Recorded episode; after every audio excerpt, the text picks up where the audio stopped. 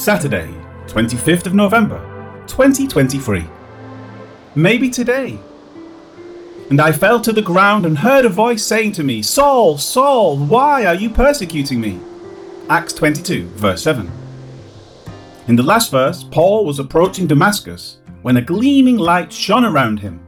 Next, it says, And I fell to the ground.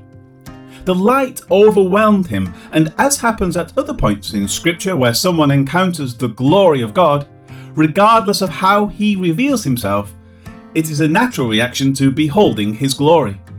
An example of this is found in Peter's encounter with Jesus. But Simon answered and said to him, Master, we have toiled all night and caught nothing.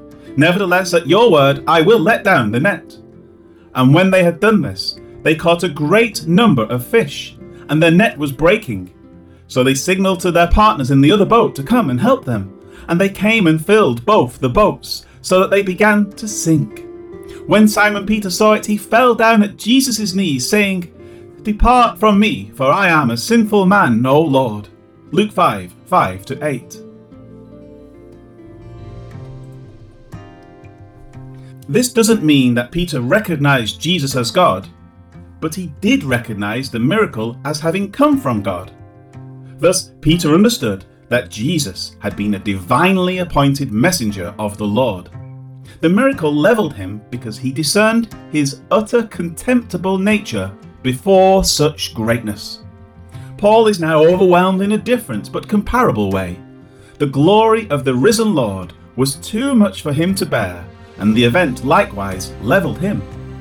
With that having occurred, it next says, And heard a voice saying to me, Saul, Saul. The Greek Saul, Saul, is transliterated from the Hebrew name Shaul or Saul, meaning asked for. Further, the call is personal, having been repeated twice, as so often occurs in Scripture. It's a way of bearing the verbal emphasis. Further, it is generally used in a way that demonstrates intimate familiarity. For example, so Israel took his journey with all that he had and came to Beersheba, and offered sacrifices to the God of his father Isaac. Then God spoke to Israel in the visions of the night and said, Jacob, Jacob. And he said, Here I am. So he said, I am God, the God of your father. Do not fear to go down to Egypt, for I will make of you a great nation there. I will go down with you to Egypt, and I will also surely bring you up again. And Joseph will put his hand on your eyes. Genesis 46 1 to 4.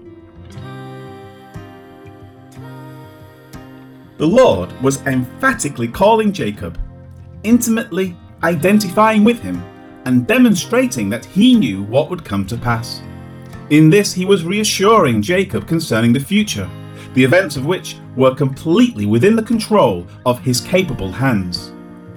As for the encounter between Jesus and Saul, the words continue saying, Why are you persecuting me? The accusation is personal as well. Why are you persecuting me? An attack against believers is an attack against Christ Himself. If the church is in Christ, then it is in Christ.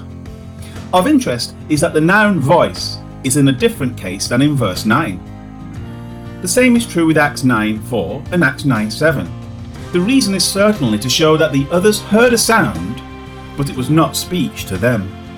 The Lord was only speaking to Paul. Life application. In Isaiah 66 it says, Thus says the Lord Heaven is my throne, and earth is my footstool. Where is the house that you will build me? And where is the place of my rest? For all those things my hand has made, and all those things exist, says the Lord. But on this one will I look, on him who is poor and of a contrite spirit, and who trembles at my word.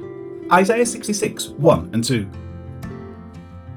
The Word of God meaning the Holy Bible, reveals who God is. It speaks forth his intentions for the people of the world. God says that he looks favourably upon the one who trembles at this word, Does this reflect your state before God? It is certain that you cannot tremble at a word you don't read, nor can you tremble at a word that you read in which you are looking for personal earthly gain. But this is how much of the church treats the word, because this is what they have been taught about the word. You might be looking to get rich, and so you look to the Bible as a talisman to make that happen. There is no trembling and reverent fear in this. There is only the expectation that the great ATM in the sky will be paying out in the days ahead. The Word of God is supposed to appeal to our souls, convict us of our sins, reveal to us His greatness, demonstrate our need for His mercy and grace, etc. These things are what we should find when we open the Word and look into it. Let us consider this as we reflect upon this sacred and precious Word.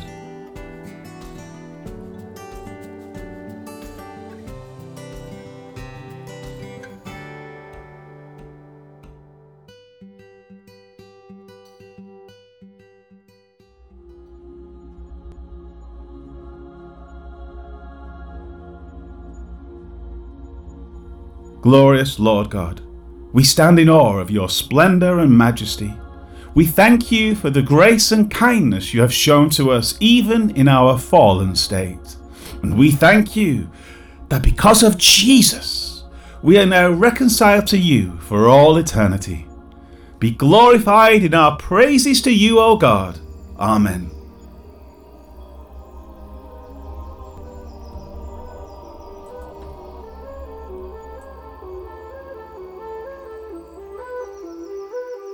I fell to the ground and heard a voice saying, Saul, Saul! Toy, toy! Saul, Saul, why are you doing these things against me? Acts 22, verse 7.